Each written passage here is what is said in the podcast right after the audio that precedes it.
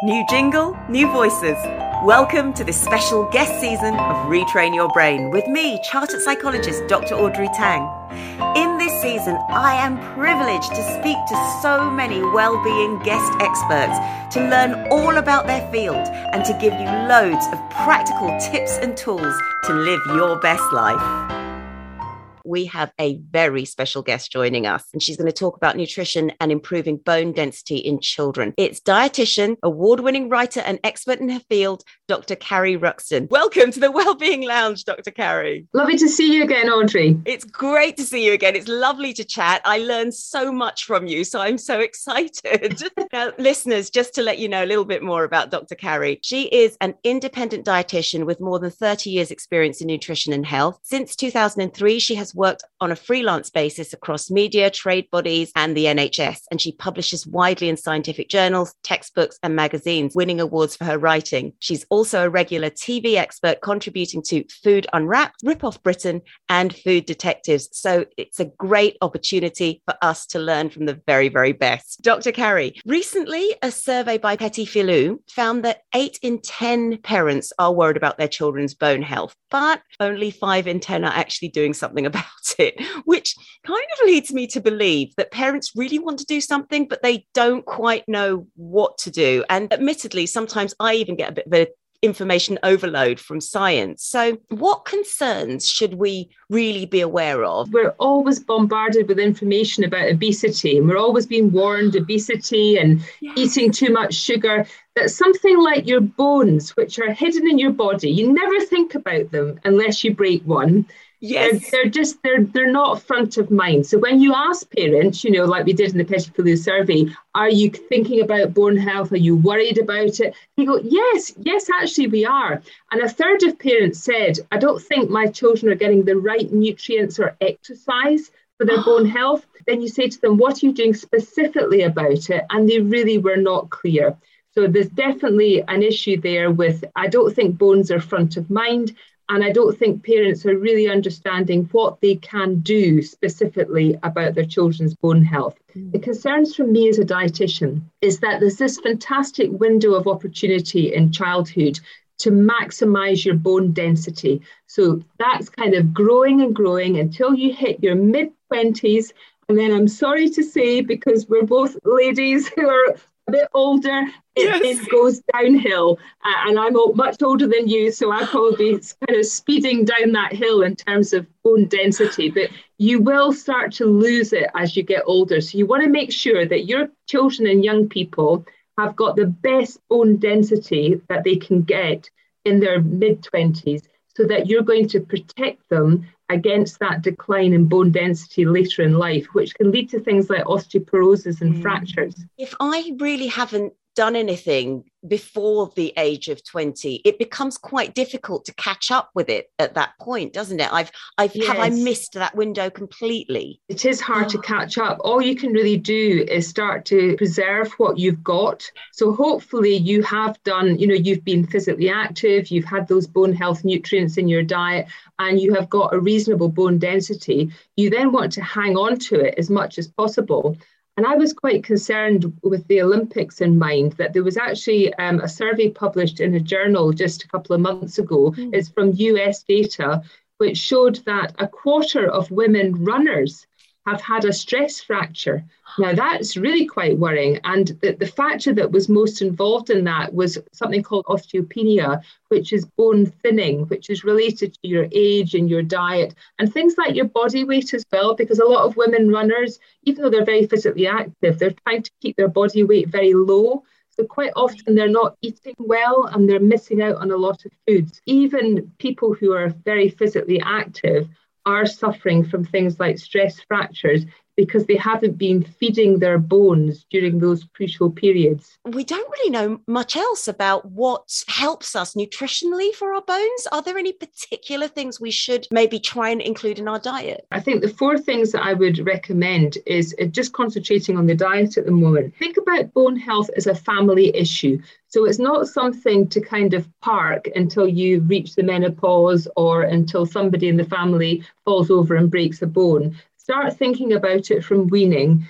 and uh, make sure that the kids are eating the right things, that you as mum, that you're eating the right things, also that your own parents are eating the right things, older people in the family. So think about it as a family issue that we want to get right. Second one is obviously to have dairy foods in the diet or appropriate alternatives because dairy foods actually provide a lot of the calcium in our mm. diets. It's about 30 to 40% of the calcium we get in our diets comes from dairy foods. So if you are replacing them, you have to be very careful to make sure that they are adequate replacement. People who are, are vegan uh, and have a, a vegan lifestyle, because it isn't just about the diet, it's kind of all aspects and they're coming at it not from a nutritional standpoint but an ethical standpoint will have to take care to look for alternatives because children actually need per kilogram body weight seven times more vitamin D than an adult and about four and a half times more calcium. So they're not little adults. They actually have much greater needs for their body size compared with you or I.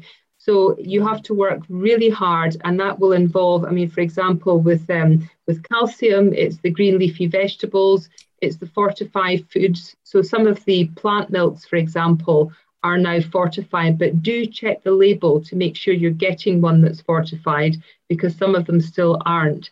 And it goes beyond calcium as well. So you have to be looking at an iodine source, and milk does provide iodine, actually, due to farming practices, because it's not naturally present in the milk. Things like vitamin C are important for bone health, but vegans and vegetarians get good amounts of vitamin C from the vegetables. And then on the magnesium, that's the nuts and the seeds and the whole grains and the beans. So these are all vegan anyway. So it's really just finding that alternative for the calcium and the vitamin D, because as I said before, most of the good sources are animal or fish based. You can't really take a lot of shortcuts, particularly with uh, children in these very crucial years. Something like the Vegan Society is actually a really good source of advice, and they have their own supplement and they do provide a lot of information on their website about alternatives for different nutrients. So you want to get your dairy in there. So things like yogurt, milk, cheese, fromage frais, they're all healthy options. And parents should be aiming for about two to three servings a day for their kids. And adults can aim for two servings. And then the third thing, uh, because calcium doesn't work on its own, you need vitamin D to help you absorb it and fix it into the bones. So think about vitamin D. So in the summer, that's all about sunshine and getting outside um, and getting sun exposure on your skin, and then you make your own vitamin D. But in the autumn, winter, and spring, think about taking a daily supplement, which is what's recommended by the government. And the final thing is, is think about other foods that have got bone health nutrients. So you're talking about magnesium, so that's your nuts and seeds and beans, alternative sources of calcium from vegetables, things like spinach, kale, cabbage, and obviously your fish and seafood for your iodine and your uh, vitamin D as well. Because calcium works almost like a, a football team of nutrients, it's got all these nutrients around it to help support your bones. To hear now that actually calcium may not work quite as efficiently without vitamin D or without magnesium, that that worries me all of a sudden because I'm suddenly, well, I can have my milk, but what if I'm not getting enough vitamin D? Some dairy foods are fortified with vitamin D. So, for example, if you have a look on the packet, there, there are some yogurts and fromage frais that now contain vitamin D. And I've even seen breakfast cereal with vitamin D. So, do have a look at the packaging. You will find that some foods are fortified, and, and that goes towards your, your uh, recommended amount. That's fantastic. That's really good advice because these are all very new things that are coming out. We also need exercise. I know that perhaps it's a little bit too easy for parents to think, ah, well, the school will take care of PE, my child's doing enough there. But I don't know whether that's really the case. WHO, uh, the World Health Organization, says that children should be having an hour a day of physical activity. When I was young, a, a, very long time ago, you would just get pushed out the door into the street and you'd be running, jumping, climbing, okay skipping, doing all the things that are actually fantastic for bone health. And that's probably why we didn't really have a huge problem with bone health in the past. We have all these temptations now. We have lots of iPad phones yeah. and television sets, and it's just, it's far too tempting just to plonk the children down in front of a screen they're nice and quiet. You can get on with whatever you're trying to do as a parent, but it really is so bad for their bone health.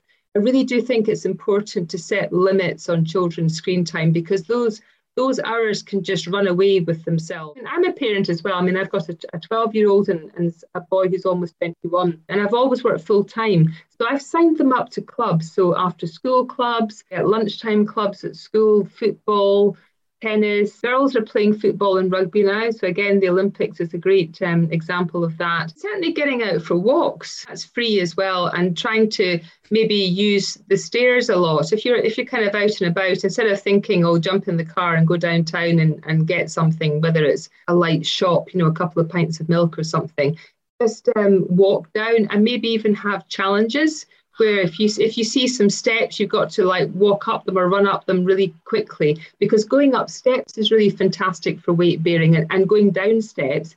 And encourage your children to jump off things. I mean, children always love climbing up trees, walking on walls. Let them do all that. But I really do think that we could all do with being more active. This has been really eye opening. So thank you so much for, for joining us on the show today because I've not only learned a lot more about what I need to do, but actually how easy it is to add those things into, into my lifestyle. And I think you're right in saying it's not about taking shortcuts no matter who we are. We can't just say our health will take care of itself because we really need to actively be looking into it. So if our listeners want to find out more, want to read some of your your papers, how can they get in touch with you, please? I've got my own website, nutritioncommunications.com, which has got some of my papers on it, but um, I, I, think there's lots of uh, great sources of information out there on diet and bone health anyway. Something like the British Nutrition Foundation is very good. Brilliant. I shall put those links on our Facebook page. Thank you so much, Dr. Carrie. You've been absolutely wonderful. And actually, I'd love to have you on again if you are available. Oh, yes. I love coming on your show, Audrey. And I hope it's been helpful for your listeners. Definitely, definitely.